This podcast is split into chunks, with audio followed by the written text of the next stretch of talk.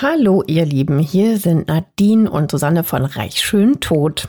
Mm, hallo, bevor es mit dieser Folge losgeht, eine ganz kurze Info für euch. Ab sofort kommen hier keine neuen Folgen mehr. Die gibt es nur noch exklusiv bei Podimo. Genau. Jeden Montag könnt ihr dort eine neue Folge mit einem spannenden Fall aus der Welt der Reichen und Schönen hören. In den Show Notes findet ihr einen Link zu einem Angebot, um die Podimo-App 30 Tage kostenlos zu hören. Dort gibt es neben unserem Podcast auch noch viele weitere True Crime Formate. Wir freuen uns, wenn ihr weiterhin mit dabei bleibt. Natürlich freuen wir uns. Und jetzt geht's los mit der Folge. Heute geht es um einen spannenden und mysteriösen Fall, der vor 30 Jahren in Düsseldorf spielt. Von einem Tag auf den anderen verschwindet ein Multimillionär, ohne eine Spur zu hinterlassen. Die Medien sprechen von einem Mord ohne Leiche. Doch war es wirklich ein Verbrechen oder hat sich der Millionär einfach abgesetzt? Nicht ausgeschlossen, denn der Mann war ziemlich schrullig. Die Bild-Zeitung nennt ihn in einem Artikel der komische Opa von der Kö. Gemein, ne? Ja, fies. So möchte ich auch nicht in der Zeitung stehen. Nee. Wenige Tage nach dem Verschwinden kommt plötzlich ein windiger Immobilienhändler um die Ecke und behauptet, dass er dem Vermissten zwei der begehrtesten Immobilien Düsseldorfs abgekauft hat. Und das weit unter Wert. Wir haben also nicht nur einen vermissten Fall, sondern auch noch einen Wirtschaftskrimi. Und damit herzlich willkommen bei Reich, Schön, Tot. Hi, ich bin Susanne. Und hallo, ich bin Nadine. Heute sprechen wir über einen Multimillionär, Immobilienbesitzer und Sonderling. Wir nennen ihn Hannes Werner. Wir haben nämlich die Namen in diesem Fall geändert, um die Privatsphäre der Beteiligten und ihrer Hinterbliebenen zu schützen. Dann legen wir mal los. Am Heiligabend 1991 meldet sich ein Konditor bei der Polizei. Er habe seinen Bekannten Hannes Werner seit Monaten nicht mehr gesehen und könne ihn auch nicht erreichen. Der Konditor gibt offiziell Vermisstenanzeige auf.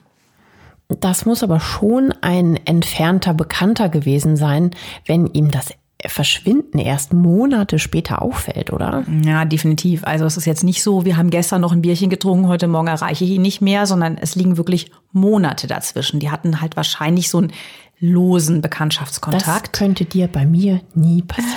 nee, ganz sicher nicht. Hey Nadine, hallo, hallo, du hast noch nicht auf meine WhatsApp von heute Morgen geantwortet und es ist schon elf. Genau, so ist es nie wirklich. ähm, bei denen liegt es daran, dass der 70-jährige Multimillionär Werner keinen einzigen echten Freund hat.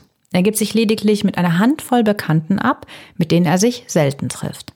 In Düsseldorf gilt er als Eigenbrötler und schrulliger Typ. Man nennt ihn, wie eben schon erwähnt, eben den komischen oder schrulligen Opa von der Kö. Kurz nochmal zur Kö, wem das jetzt vielleicht nicht sagt. Damit ist die Königsallee mitten in Düsseldorfs Zentrum gemeint. Ein weltbekannter Boulevard mit vielen, teils sehr exklusiven Geschäften. Die Königsallee gehört zu den teuersten und luxuriösesten Einkaufsmeilen in Deutschland. Hier sitzen die Reichen und Schönen gerne mal nach dem Shoppen in einem Bistro und gönnen sich ein Gläschen Champagner. Ja, ich meine, ihr kennt das ja in Hamburg, da gibt's den neuen Wall, hier in München die Maximilianstraße. Aber die Kö, die quasi aus der, in Nordrhein-Westfalen aus dem Umland so alles anzieht, was sich so ein bisschen äh, Glamour gönnen will, die ist schon was ganz Besonderes. Also mit fast durchgehend 87 Metern von Haus zu Hausfassade ist sie die breiteste Straße Deutschlands. In der Mitte befindet sich der 30 Meter breite Stadtgraben mit einem Wasserlauf. Daneben stehen wunderschöne alte Bäume entlang der ganzen Promenade. Und statt der üblichen zwei hat die Kö so vier Gehwege, weil in der Mitte läuft ja das Wasser mit so mini kleinen Brücken auch. Mm, und äh, zwei Straßen, also zwei Gehwege sind an der Seite des Grabens und je eine entlang der Häuserzeilen mit den prachtvollen Bauten. Weitere Highlights sind der Tritonenbrunnen und der Schalenbrunnen, die auch auf der Kö liegen. Mit der Kö muss sich Düsseldorf vor den anderen Metropolen, wie jetzt eben Hamburg oder München, definitiv nicht verstecken. Nee. Und wer die Kö nicht kennen sollte oder sich gerne einfach noch mal ein wirkliches Bild davon machen möchte, wir haben ein paar Fotos davon verlinkt in unseren Show Notes. Als wir in Düsseldorf gewohnt haben, wir haben uns ja da beim Studium kennengelernt, da sind wir da auch gerne das ein oder andere Mal rumflaniert. Dahinter fangen die Shadow-Arkaden an, davor ist der Bereich, wo man in die Altstadt kommt. Also es liegt wirklich super zentral. Ja. Schon echt hübsch da. Ja, wir sind da oft längs gegangen. Ne? Schaufensterbummel. So ein bisschen geträumt irgendwie, wenn wir doch so reich und schön wären, dass wir uns irgendwas hiervon leisten ja. können als Studentinnen. Es blieb beim Window-Shopping. Und genau in dieser begehrtesten Lage Deutschlands besitzt Werner, unsere Hauptperson, zwei Häuser. Der Sohn eines Winzers von der Mosel ist also tatsächlich Eigentümer von zwei Häusern an der Südseite der Kö. Die Häuser befinden sich auf der sonnigeren Seite der Prachtallee, die schon über 100 Jahre eine gute Adresse ist. Es ist die Seite, wo der Bürgersteig noch ein bisschen breiter ist und die Geschäfte ganz luxuriös sind. Edle Herrenausstatter befinden sich in unmittelbarer Nachbarschaft. Vor allem nachdem die Kö-Galerie, ein Einkaufs- und Bürozentrum, im Jahre 1986 eröffnet wird, herrscht regelrechte Goldgräberstimmung rund um die Königsallee. Grundstücke und Häuser wechseln in kurzen Abständen zu astronomischen Summen die Besitzer. Es wird fleißig umgebaut und die Fassaden werden saniert. Nur Hannes Werner hat mit dem Immobilienrausch nichts zu tun. Seine Häuser gelten als Schandfleck der Kö. Sie wirken ziemlich heruntergekommen, die Fassaden sind schmutzig und wurden schon seit Jahren nicht mehr gestrichen. Immobilienentwickler bezeichnen sie als zwei faule Zähne in einem strahlenden Gebiss. Okay, kann man sich sehr bildlich vorstellen, den Vergleich, ne? Gekauft hat er die extrem wertvollen Häuser bereits im Jahre 1963. Von welchem Geld ist bis heute unklar. Wie ehrlich gesagt vieles in diesem Fall. Er war jedenfalls jahrelang Weinhändler. Aber als Weinhändler kannst du schwierig, behaupte ich mal, ein Vermögen von 150 Millionen Mark aufbauen, also rund 75 Millionen Euro. Auf diese Höhe wird sein Reichtum nämlich Ende 1991 geschätzt. Auf alle Fälle hatte damals einen super Riecher. Vier Jahre nach dem Kauf wird im Jahr 1967 das Kö Center eröffnet. Es ist eines der ersten und größten innerstädtischen Einkaufszentren in Deutschland. Das Kö-Center wertet die Königsallee natürlich mächtig auf. Mitte der 1960er Jahre gehen das erste Mal die Immobilienpreise an der Kö durch die Decke. Man muss sich das auch vorstellen, das war da auch ganz neu, also nichts mit Online-Shopping und so. Du bist ja da hingegangen und das war wirklich so ein Erlebnis, dass du nicht nach auswärts gefahren bist, sondern in der Stadt, von der Kö aus in diese goldene Kö, äh, in dieses goldene Kö-Center gegangen bist mit den innen drin liegenden Aufzügen aus Glas. Das ist schon wirklich sehr schick. Beinahe hätte er übrigens auch das Nachbarhaus gekauft, doch damals wartet er tatsächlich zu lange. Ein anderer Interessent schlägt zu. Das wurmt ihn natürlich maßlos. Werner ist richtig wütend auf sich und natürlich auf den Nachbarn, der cleverer war als er. Mit diesem Nachbarn entbrennt ein erbitterter Streit. Der Nachbar lässt eine Brandmauer neu vermessen, die die Grenze zwischen den beiden Häusern darstellt. Dabei stellt sich heraus, dass diese nicht korrekt vermessen wurde. Werners Haus ist also auf dem Papier etwas kleiner als gedacht. Das will sich Werner nicht bieten lassen und zieht vor Gericht. Mehrmals. Doch er verliert jeden einzelnen Prozess. Die beiden Geschäftshäuser gehören zu den Gebäuden, die in der ersten Blüte der Kö in den 20er Jahren des letzten Jahrhunderts erbaut wurden. Als Werner sie erwirbt, sind sie noch in einem wirklich guten Zustand. Doch der Millionär ist äußerst knausrig, was Ausgaben betrifft. In den folgenden 28 Jahren lässt er nichts an den Gebäuden machen. Keinen neuen Fassadenanstrich, keine neuen Fenster, gar nichts. Die beiden Gebäude wirken im Jahr 1991 ziemlich runtergekommen. In den Läden in den beiden Erdgeschossen sind ein Auktionator und ein Teppichhändler. Darüber befinden sich die Lager der beiden Geschäfte. Werner wohnt ganz oben. Dass er sehr sparsam war, bestätigt im Magazin Focus eine ehemalige Lebensgefährtin. Sie sagt, er war geizig wie Dagobert Duck und dieser Vergleich ist nicht zu weit hergeholt. Und genau das macht den Konditor stutzig, der Werner am Heiligabend 1991 als vermisst meldet. Denn plötzlich herrscht in Werners Immobilien reges Treiben. Die Häuser sind mit einem Bauzaun abgesperrt und es wird eifrig gewerkelt. Männer schleppen Sachen aus den Häusern. Ja, und wenn man jetzt mal an diesen Stillstand denkt, der die ganzen Jahrzehnte davor herrschte, ist das natürlich extrem ungewöhnlich.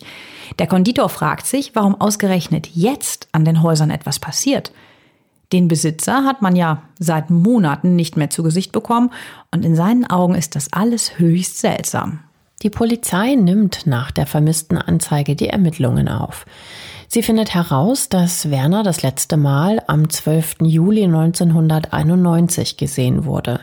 Da flanierte er die Kühe rauf und runter, was er fast jeden Tag tat. Meist trägt er dabei einen hellen Trenchcoat, Hemd, Krawatte und einen altmodischen Hut mit nach unten gebogener Krempe. So ein bisschen Humphrey Bogart mäßig, nur ohne diese Coolness. Ja, der Vergleich, hu, der hängt weit oben. Unterm Arm trägt Hannes Werner häufig Zeitungen, die er dann in einem der Innenstadtcafés liest, in dem er frühstückt. Ein richtiges Stammcafé, wo er immer sitzt, hat er allerdings nicht. Er entscheidet spontan, wohin er geht. Und seit dem 12. Juli 1991 ist er spurlos verschwunden.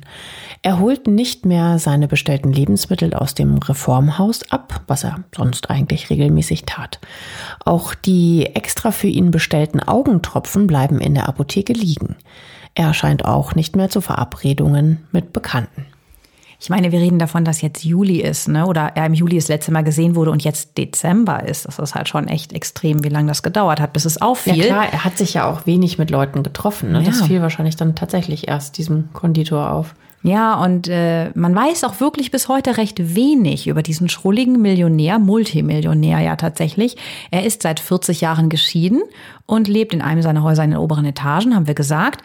Soziale Kontakte fast keine. Er hat aber eine Haushälterin, die darf aber nur in die Wohnung kommen, wenn er nicht da ist. Tja, klingt tatsächlich so, ne? Als ob er jetzt nicht so der geselligste Mensch gewesen ist. Nee, also mit der Bussi-Bussi-Schickeria von Düsseldorf hat er gar nichts am Hut. Das kann man auch daran sehen, dass es im Internet nur ein einziges Foto von ihm gibt. Das ist winzig klein und stammt aus einem Spiegelartikel. Klar, es gab jetzt in den 80ern logischerweise keine Smartphones. Es hat auch nicht äh, permanent jeder Mensch ein Fotoapparat zur Hand. Aber bei gesellschaftlichen Anlässen waren ja immer Fotografen vor Ort. Aber diese Events, die es in Düsseldorf wirklich nicht so wenig gibt oder gab, äh, hat Hannes Werner konsequent gemieden. Weil fast niemand etwas über Werner erzählen kann, tappen die Ermittlerinnen und Ermittler völlig im Dunkeln. Niemand weiß, was mit dem Millionär passiert sein könnte. Ausgerechnet die Bild-Zeitung liefert den Fahnderinnen und Fahndern mit einem hochspekulativen Artikel einen neuen Ermittlungsansatz. Dort erscheint am 14. September 1991, also mehr als drei Monate bevor das Verschwinden offiziell gemeldet wird, der bereits erwähnte Artikel Der komische Opa von der Kö. Der Bericht ist brisant. Dort steht, dass Werner seine beiden Häuser für 30 Millionen Mark also 15 Millionen Euro, an eine Schweizer Immobilienagentur verkauft haben soll. Die Meldung ist schon sehr überraschend. Immer wieder hat Hannes Werner nämlich Angebote für seine beiden Häuser erhalten und die waren zum Teil deutlich höher. Zuletzt soll ein Japaner, es gibt ja in Düsseldorf tatsächlich eine riesige japanische Community, stolze, Heute immer noch, ne? Ja, mhm. stolze 120 Millionen Mark, 60 Millionen Euro geboten haben. Also warum alles in der Welt soll der als knauserig bekannte Dagobert Duck ähnliche Hannes Werner seine Häuser jetzt plötzlich weit unter Wert verkauft haben? Und es wird noch seltsamer. Angeblich hat sich Herr Werner die Summe in Bar auszahlen lassen. Er soll jeden Schein einzeln gezählt haben. Anschließend packt er in einem Luxemburger Nobelhotel die ganze Summe in einen großen braunen Reisekoffer mit verstärkten Ecken und verschwindet auf Nimmerwiedersehen. Die Infos stammen übrigens von einem Rechtsanwalt. Der wird später deshalb sogar in Untersuchungshaft genommen. An dieser Stelle sollten wir nicht unerwähnt lassen, dass der Koffer mit dem Geld knapp 50 Kilo wiegt.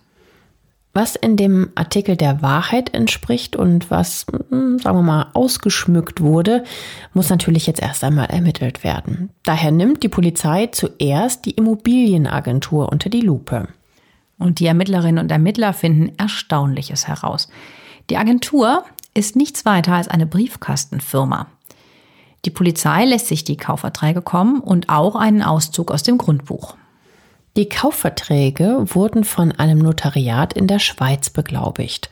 Laut einem Bericht des Spiegel ging es in dem Notariat zu, Zitat, wie an einem Dortmunder Tresen, nachdem die Borussia die deutsche Meisterschaft gewonnen hat. Hm, seriös, sagen wir mal, klingt das jetzt nicht gerade.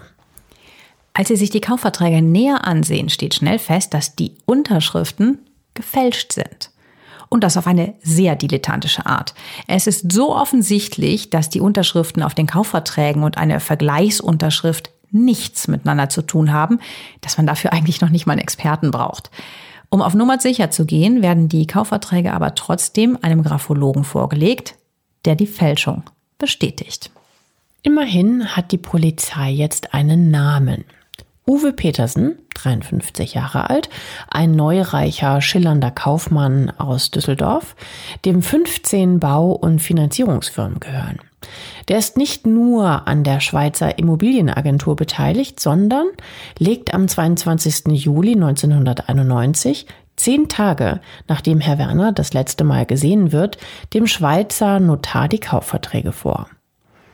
Darin ist er als Käufer ausgewiesen. Nach der Beglaubigung der Kaufverträge ist die Übertragung im Grundbuchamt in Deutschland nur noch eine Formalität. Auf dem Papier ist Uwe Petersen bzw. seine Agentur also der neue Eigentümer der beiden Häuser. Hm. Viel weiß man nicht über Uwe Petersen. Er wird 1938 in Herzogenrath bei Aachen meiner Heimatstadt, unehelich geboren, anschließend von der Großmutter mütterlicherseits adoptiert, bei der er aufwächst. Er hat zwei Halbbrüder, geht auf die Handelsschule und bricht seine Ausbildung zum Kaufmann ab. Er ist zum vierten Mal verheiratet, davon zweimal mit derselben Frau und einmal verwitwet. Er ist Vater von zwei Söhnen. Petersen, so viel haben wir rausfinden können, scheint ein misstrauischer Mensch gewesen zu sein. Er macht lieber alles alleine. Viele Menschen, die mit ihm zu tun haben, empfinden ihn, Zitat, als abstoßend, schreibt der Spiegel. Das Magazin mutmaßt, dass das an seinem totenkopfähnlichen Schädel, auch das ein Zitat, oder seiner hochaufgeschossenen Gestalt, also seiner Größe liegen könnte. Das Blatt schreibt, er nimmt gewiss nicht leicht für sich ein. Na, das klingt ja nicht gerade nett oder schmeichelhaft, ne? Überhaupt gar nicht. Eher das Gegenteil. Er muss aber etwas Besonderes an sich gehabt haben, sonst wäre er ja vermutlich nicht so erfolgreich bei Frauen gewesen. Viermal verheiratet. Ja, gut, zweimal mit derselben Frau, ja. aber auch die hat sich ja zweimal entschieden, ne? Also ich glaube, so krass abstoßend wie vom Spiegel geschrieben kann er jetzt doch irgendwie nicht gewesen sein. Vielleicht wollten sie da auch ein bisschen ein Bild skizzieren von einem bösen Immobilienhai oder so. Bei dem Notartermin ist übrigens noch eine weitere Person anwesend. Wie sich später herausstellt, sollte der Notar mit einem Werner Doppelgänger getäuscht werden. Wie krass. Das ist ja echt so, so, so Agentenfilmmäßig, ne? Und das sogar mit Erfolg. Aber der Notar hm, hat auch wohl offensichtlich nicht so ganz genau hingeguckt. Ja, du musst ja bei so einem Kaufvertrag auch selber anwesend sein. Das heißt, da sitzt dann einfach eine andere Person und wenn vorgelesen wird, da wird immer vorgelesen der Name, das Geburtsdatum und so weiter, dann bejaht dieser Doppelgänger das offensichtlich, obwohl er das nicht ist. Er ist nicht Hannes Werner. Die Ermittlerinnen und Ermittler haben natürlich viele Fragen an Uwe Petersen. Der redet aber überwiegend wirres Zeug, was ihn nicht gerade weniger verdächtig macht. Fest steht, dass er mit den beiden Häusern Großes vorhat. Er will an der Stelle eine prunkvolle Ladenzeile eröffnen, gegen die die unmittelbar benachbarte Kühlgalerie wie ein arme Leute-Einkaufszentrum wirken soll. Die Pläne für den stattlichen Neubau hat er unter strengster Geheimhaltung von einem Architekturbüro in den USA anfertigen lassen. Er lässt sie sogar von Hand kolorieren. Nichts darf nach außen dringen. Niemand darf in Deutschland vor Vertragsabschluss Wind von den Plänen bekommen.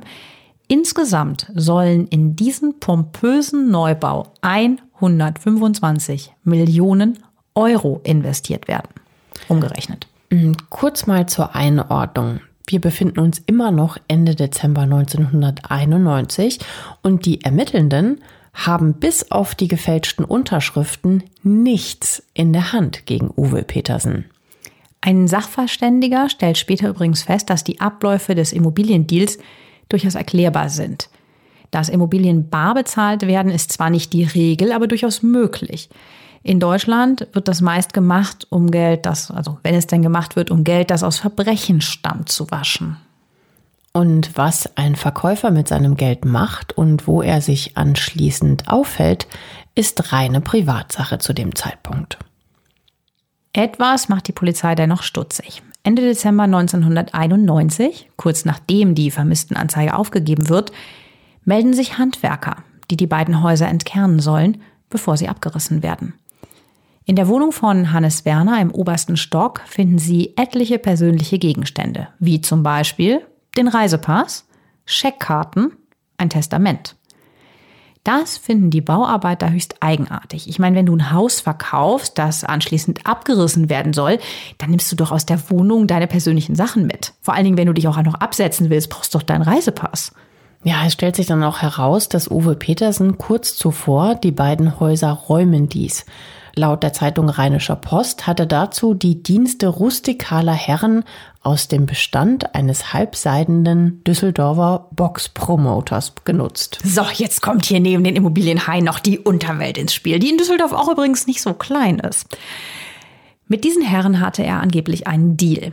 Wenn die Räumung zügig erfolgt, dürfen sie alle Wertgegenstände, die sie finden, behalten ebenso wie die üppigen Mietzahlungen des Auktionators und des Teppichhändlers, die sich in den beiden Erdgeschossen eingemietet hatten, wie du ja erzählt hast. Das ist eine sehr ungewöhnliche Entlohnung, würde ich mal sagen. Ja. Ich habe noch nie gehört, dass Entrümpler und Handwerker die Miete von Gewerbeimmobilien behalten dürfen. Nein, noch nie gehört. In der Wohnung von Hannes Werner ist allerdings auch nicht viel zu holen. Er soll auf einer Matratze auf dem Boden geschlafen haben. Ja, geizig eben wie Onkel Dagobert. Ja, stell dir das mal vor, auf einer Matratze auf dem Boden. Ich meine, ich denke, wenn ich ein Multimillionär wäre, hätte ich ein super fettes Boxspringbett. Ja, natürlich.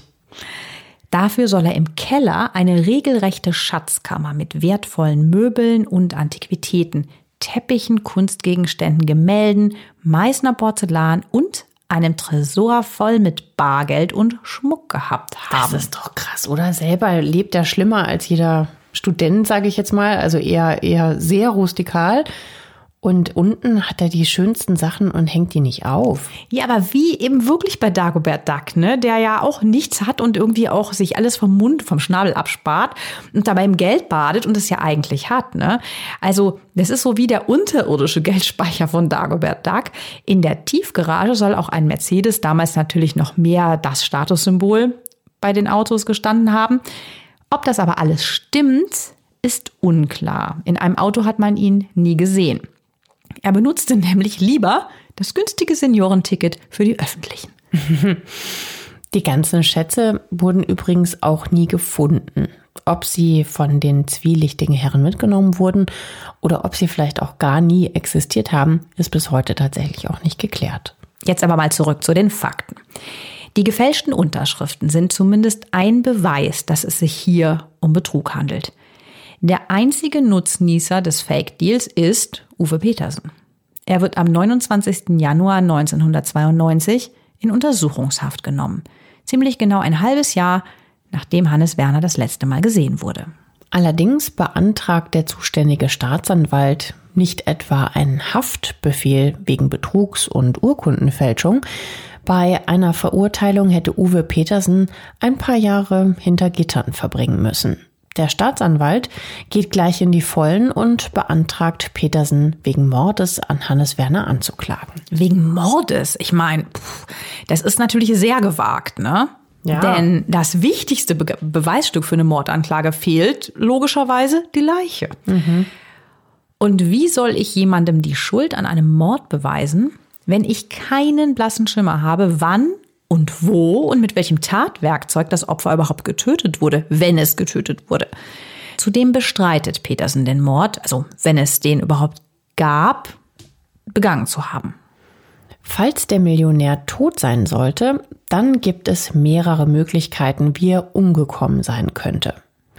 Er könnte von irgendjemanden ermordet worden sein. Er könnte aber auch einen tödlichen Unfall gehabt haben. Er könnte aber auch genauso fahrlässig getötet worden sein.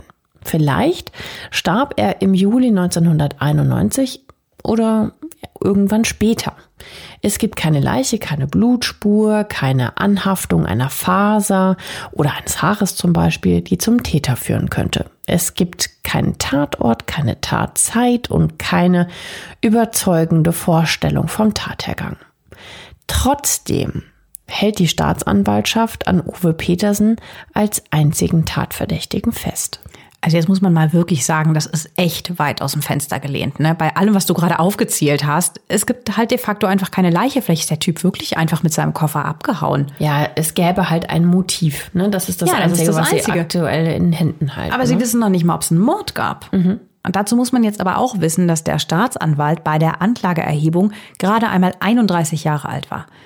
Manche beschreiben ihn als jemanden, der möglichst schnell Karriere machen will. Und das geht natürlich am besten mit einem aufsehenerregenden Prozess. Daher gibt er sich vielleicht nicht mit einer popeligen Urkundenfälschung zufrieden, sondern ja, will sowas Großes, ne, wo er dann äh, den Täter möglicherweise lebenslang hinter Gitter bringt. Der Spiegel urteilt über die Anklage. Seine Mordanklage ein Griff nach den Sternen. Wie haben sie gefunkelt, diese schwarzen Sterne? Aufsehen in der Halbwelt, Respekt unter den kleinen Ganoven und den schweren Kalibern, Bewunderung der Polizeireporter, nicht mehr nur der Alltagsfrust, an dem die Kollegen ergrauen. Das Magazin vergleicht den Staatsanwalt sogar mit dem Comic-Detektiv Nick Knatterton. Kennst du den noch? Der hatte mal so karierte Knickerbocker und so eine äh, Schlagmü Schlägermütze an, so eine Ja. Cappy. Der Staatsanwalt ist fieberhaft auf der Suche nach der Leiche von Hannes Werner. Ja, gut, kann man verstehen, ne? Er lässt alles auf links drehen und richtet eine 17-köpfige Sonderkommission bei der Polizei ein. Aber auch die Soko kann, Überraschung, die Leiche nicht finden. Wenn es schon keine Leiche gibt, müssen wenigstens stichhaltige Beweise her. Und die glaubt der Staatsanwalt endlich gefunden zu haben. Die Ermittler entdecken in den Sachen von Uwe Petersen eine Baumarktquittung. Darauf steht, dass er Müllsäcke, eine Jutonsäge zum Betonschneiden, einen Spaten, eine Kreuzhacke, drei Paar Gummihandschuhe und eine Betongießkarre gekauft hat. Und jetzt pass auf. Der Staatsanwalt glaubt, dass Uwe Petersen Hannes Werner ermordet hat oder ermorden ließ, um an die beiden Häuser zu kommen. Laut seiner Theorie wird das Mordopfer getötet, anschließend zerteilt, in Säcke gepackt und einbetoniert. Allerdings bestätigt ein Bauarbeiter, der in einer von Petersens Baufirmen angestellt ist, dass sie das Material auf einer Baustelle benötigten. Dort werden nämlich Jutonsteine verbaut, die natürlich auch zersägt und verfugt werden müssen. Doch diese Aussage ignoriert der Staatsanwalt. Die passt ja einfach auch nicht so gut in, zu seiner schönen Theorie, ne? Mit diesen doch recht dünnen Indizien geht der Staatsanwalt zum Vorsitzenden der 17. Großen Staatskammer des Landgerichts Düsseldorf. Der schaut sich die Mordanklage aber nicht näher an, sondern winkt sie durch. Jetzt stell dir mal vor, jetzt muss sich wirklich Uwe Petersen offiziell wegen Mordes vor Gericht verantworten. Mittlerweile steht auch fest, dass Uwe Petersen mit Hannes Werner über einen Verkauf der beiden Köhäuser verhandelt hat. Das bestreitet dieser auch gar nicht. Ja, das ist in meinen Augen ja eher ein Indiz, dass Uwe Petersen entlastet. Seine Story mit den 30 Millionen im Koffer könnte also stimmen. Vielleicht wurden sich die beiden doch handelseinig. Da, aber dann hätte er doch die Unterschriften gar nicht fälschen müssen. Der Staatsanwalt sieht die Verkaufsverhandlung eher als belastendes Material an. Denn Hannes Werner zog immer die gleiche Masche ab. Erst meldet sich ein Kaufinteressent bei ihm. Werner tut anfangs interessiert, lässt sich von dem potenziellen Käufer hofieren und umgarnen und kurz vor dem Verkaufsabschluss macht er wieder einen Rückzieher. Das bestätigen mehrere Kaufinteressenten, die mit Werner verhandelt haben. Der Staatsanwalt glaubt, dass Petersen deshalb stocksauer war, weil er schon viel Zeit und Geld in das Projekt gesteckt hat und sich eine mega Rendite erwartet. Deshalb habe er seinem Glück quasi so ein bisschen nachgeholfen und Hannes Werner beseitigt. So könnte es gewesen sein. Aber ein schlüssiger Beweis für den Mord fehlt nach wie vor. Der Staatsanwalt bastelt weiter an seinem Mordpuzzle. Hier ein Indiz, dort ein verdächtiger Beleg. Dazu gehört auch der Jeep des Verdächtigen. Das Auto wurde kürzlich aufwendig gereinigt, die komplette Innenausstattung wurde entfernt und durch eine neue ersetzt. Naja, gut, ne? Ich weiß nicht, wie oft du das mit deinem Auto schon gemacht hast. Noch also nie. ich äh, lasse das nur aufwendig reinigen und die alte Innenausstattung lasse ich drin, bevor ich es dann wieder abgebe, wenn es ein Leasingauto war. Also für den Staatsanwalt ist klar, die Leiche, die existiert für ihn einfach, wurde in dem Jeep abtransportiert. Um sämtliche Spuren zu beseitigen, wurde dann die Innenausstattung ausgetauscht. Das könnte in der Tat passen. Denn auch die Erklärung für den Austausch dieser Innenausstattung klingt etwas an den Haaren herbeigezogen. Ein anonymer Täter soll auf den Wagen einen Anschlag mit Buttersäure verübt haben. Und Buttersäure stinkt ja wie die Hölle. Aber ganz ehrlich, das ist jetzt ja schon irgendwie wie aus so einem schlechten Krimi irgendwie, oder? Aber wenn du das ja wirklich gemacht hättest, ja, wärst du denn dann so dämlich, dir keine bessere Geschichte auszudenken? Ja. Also die ganzen Ermittlungen verlaufen äußerst zäh. Zwei Jahre sucht die Polizei nach Beweisen. Am Ende haben sie einen Jeep, bei dem die Innenausstattung ausgetauscht wurde, einen Kaufbeleg eines Baumarktes und zwei gefälschte Unterschriften. Na gut, und ein Motiv. Ja. Was die Ermittlerinnen und Ermittler aber nach wie vor nicht auftreiben können, ist die Leiche von Hannes Werner. Sie haben keinen Tatort, wir hatten es ja eben schon mal erwähnt, keine Tatzeit und keine Mordwaffe. Und es liegt auch kein Geständnis vor. Eigentlich haben sie nichts. Fast auf den Tag genau, zwei Jahre nachdem Uwe Petersen in Untersuchungshaft wandert, beginnt am 1. Februar 1994 der Prozess gegen den Bauunternehmer. Der zuständige Oberstaatsanwalt ist sich sicher, Petersen hat den Mord von langer Hand geplant Außer ihm hatte niemand ein Motiv. Aber das muss logischerweise erstmal bewiesen werden, im Zweifel für den Angeklagten.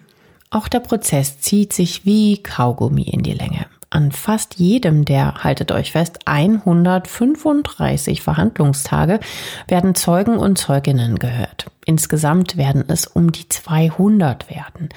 Aber die können entweder kein Licht in die Sache bringen oder sie sind hm, mehr als zwielichtig. Man muss jetzt auch mal kurz festhalten, es wird natürlich alles schön aus der Staatskasse bezahlt, ne? Mhm. Oder Landgericht vom Land bezahlt. Ein Mitgefangener behauptet beispielsweise, dass Uwe Petersen ihm den Mord gestanden habe.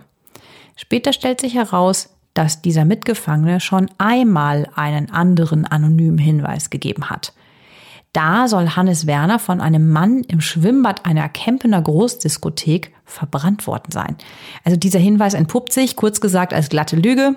Ein glaubwürdiger Zeuge ist das nicht. Der Staatsanwalt merkt immer deutlicher, dass seine Anklage ins Strudeln gerät. Irgendwann ist er völlig entnervt. Im Gerichtssaal sagt er, ich kann mir die Leiche doch aber nicht aus den Rippen schneiden. Was für ein Spruch vom Staatsanwalt, ne? Ja. Der Staatsanwalt will retten, was in diesem echt eigenartigen Prozess noch zu retten ist. Er bittet den Oberstaatsanwalt im März 1995 auf den Haftbefehl wegen Mordes zu verzichten. Im Gegenzug soll Uwe Petersen den Betrug und die Urkundenfälschung gestehen. Acht Jahre Haft bietet er an. Von denen hat Petersen ja schon mehr als drei Jahre, stell dir das mal vor, mehr als drei Jahre mhm. in U-Haft abgesessen. In zwei Jahren könnte er auf Bewährung freikommen und der Oberstaatsanwalt willigt ein. Doch der Staatsanwalt hat die Rechnung ohne den Vorsitzenden Richter gemacht. Der ist ja Herr über das Verfahren und denkt gar nicht daran, die Mordanklage fallen zu lassen. Das Thema ist damit vom Tisch. Die Anklage wird nicht auf Betrug reduziert. Uwe Petersen setzen die Untersuchungshaft und die lange Verfahrensdauer massiv zu. Er ist schwer depressiv, kann nicht mehr aufstehen und auch nicht mehr vor Gericht am Prozess teilnehmen. Jetzt ist das mit den depressiven Erkrankungen immer so eine Sache. Man sieht jemanden ja nicht an, dass er eine psychische Störung hat und schwer krank ist. Der Staatsanwalt bezeichnet Petersen als Simulant. Seine Verhandlungsunfähigkeit sei selbst verschuldet. Also ganz klar, er will unter allen Umständen vermeiden, dass der Prozess platzt. Ein ganzes Jahr lang wird in Abwesenheit des Angeklagten weiterverhandelt. Petersen befindet sich in dieser Zeit mittlerweile in einer Psychiatrie. Ein Psychiater attestiert ihm vor Gericht einen chronifiziert fluktuierenden Krankheitsverlauf, also ein dauerhaftes Auf und Ab seiner Stimmungslage. Petersens Verteidigungsteam stellt außerdem mit Hilfe von Sachverständigen dar, dass die betrügerische Manipulation der Kaufverträge nicht zwingend den Schluss auf Mord zulässt. Auch die Abläufe der Kaufabwicklung sind erklär- und nachvollziehbar. Das letzte Ass im Ärmel der Verteidigung ist der Vorsitzende des Gutachterausschusses für die Grundstücksbewertung der Stadt Düsseldorf. Der sagt nämlich aus, dass ein Kaufpreis von 30 Millionen für die beiden Anwesen auf der Kö ein akzeptabler Preis gewesen sei. Die Behauptung, dass die Häuser weit unter Wert verkauft werden sollten, stimmt also nicht, auch wenn es höhere Gebote gegeben hat. Jedem Kaufinteressenten steht er klarerweise frei, so hoch zu bieten, wie er möchte. Ja, und trotz allem steht es natürlich auch dem Verkäufer frei, den Käufer auszuwählen, der ihm am besten liegt. Und es muss nicht zwangsläufig der sein, der am meisten bietet. Ja?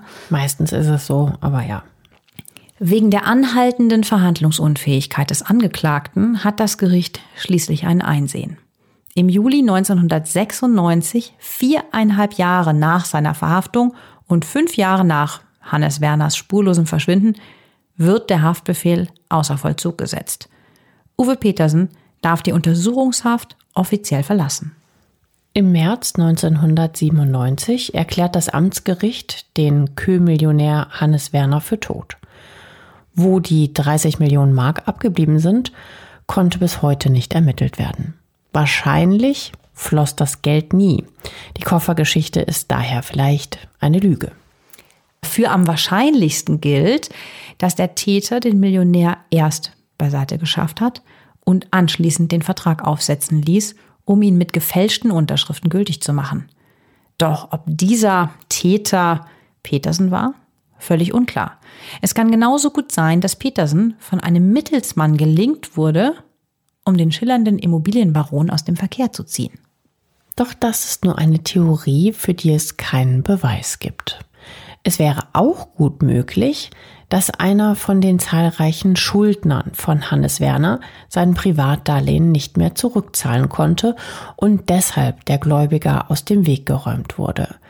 Werner verlieh häufig Geld an Bekannte, wie zum Beispiel an den Konditor, der die Vermisstenanzeige an Weihnachten 1991 bei der Polizei aufgab.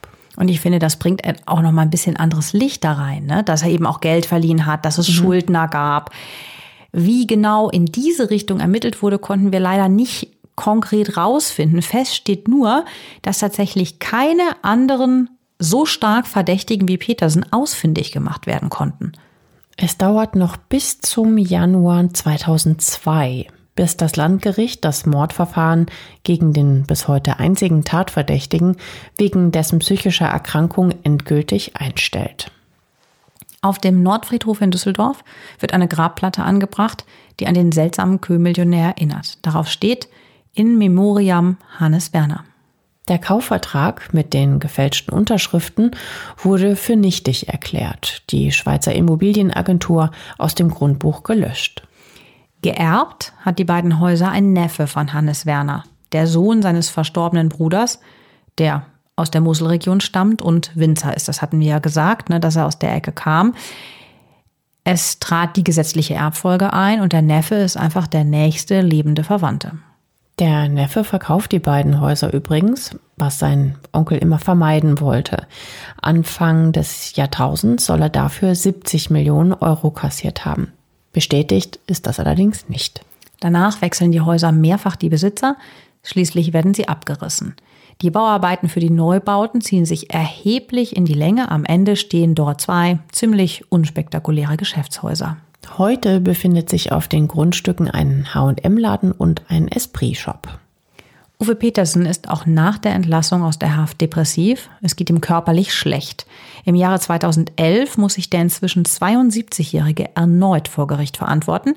Es geht um eine Falschaussage, die er im Jahr 2007 zugunsten seines Sohnes abgegeben haben soll. Dafür wird er zu 1800 Euro Strafe verurteilt. Das Urteil akzeptiert er kopfschüttelnd. Sein Verteidiger erklärt nach dem Urteil, sein Zustand hat sich mit den Jahren nicht verbessert, eher noch verschlechtert. Es geht ihm einfach nicht gut. Einen längeren Prozess kann er unmöglich durchstehen. Dem Angeklagten ist bei dem Prozess die innere Anspannung deutlich anzumerken. Er sitzt vor dem Urteil weit vornübergebeugt auf der Anklagebank und verbirgt sein bleiches Gesicht minutenlang in beiden Händen. Schrecklich, ne? In dieser Haltung hat er übrigens auch als Mordangeklagter die Sitzungen des Schwurgerichts über sich ergehen lassen. Als der Amtsrichter nach 18 Minuten das Urteil fällt, wirkt er wie befreit. Die Strafe nimmt er umgehend an. Gleichzeitig wird sein Sohn wegen Urkundenfälschung zu 2700 Euro Strafe verurteilt. Er gab zu, in einem Zivilprozess einen gefälschten Vertrag vorgelegt zu haben. Sein Vater hatte in diesem Prozess als Zeuge beteuert, das Dokument sei in seiner Gegenwart unterzeichnet worden und deshalb echt. Das mit dem gefälschten Vertrag kommt mir jetzt irgendwie bekannt vor. Da hat der Sohn leider offensichtlich nichts vom Vater gelernt. Also, dass er sich da überhaupt noch in sowas hat reinziehen lassen, kann man nach der Vorgeschichte echt nicht verstehen. Mhm. Ne? Heute wäre Uwe Petersen übrigens 82 Jahre alt. Ob er noch lebt, ist nicht bekannt. Der Prozess gegen Petersen liegt zwar bei den Akten, doch nach wie vor fehlt die Leiche von Hannes Werner. Dass er noch am Leben ist, ist mittlerweile äußerst unwahrscheinlich.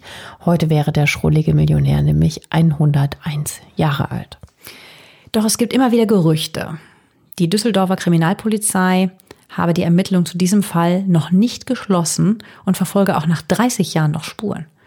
Und vielleicht gibt es bei dem Mord ohne Leiche doch irgendwann einen Täter. Uwe Petersen wird aber nicht mehr wegen des Mordes vor Gericht landen.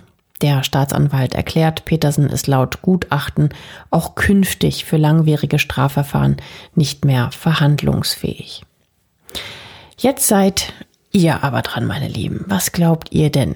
Hat Petersen den Millionär Hannes Werner ermordet oder ließ er ihn aus dem Weg räumen?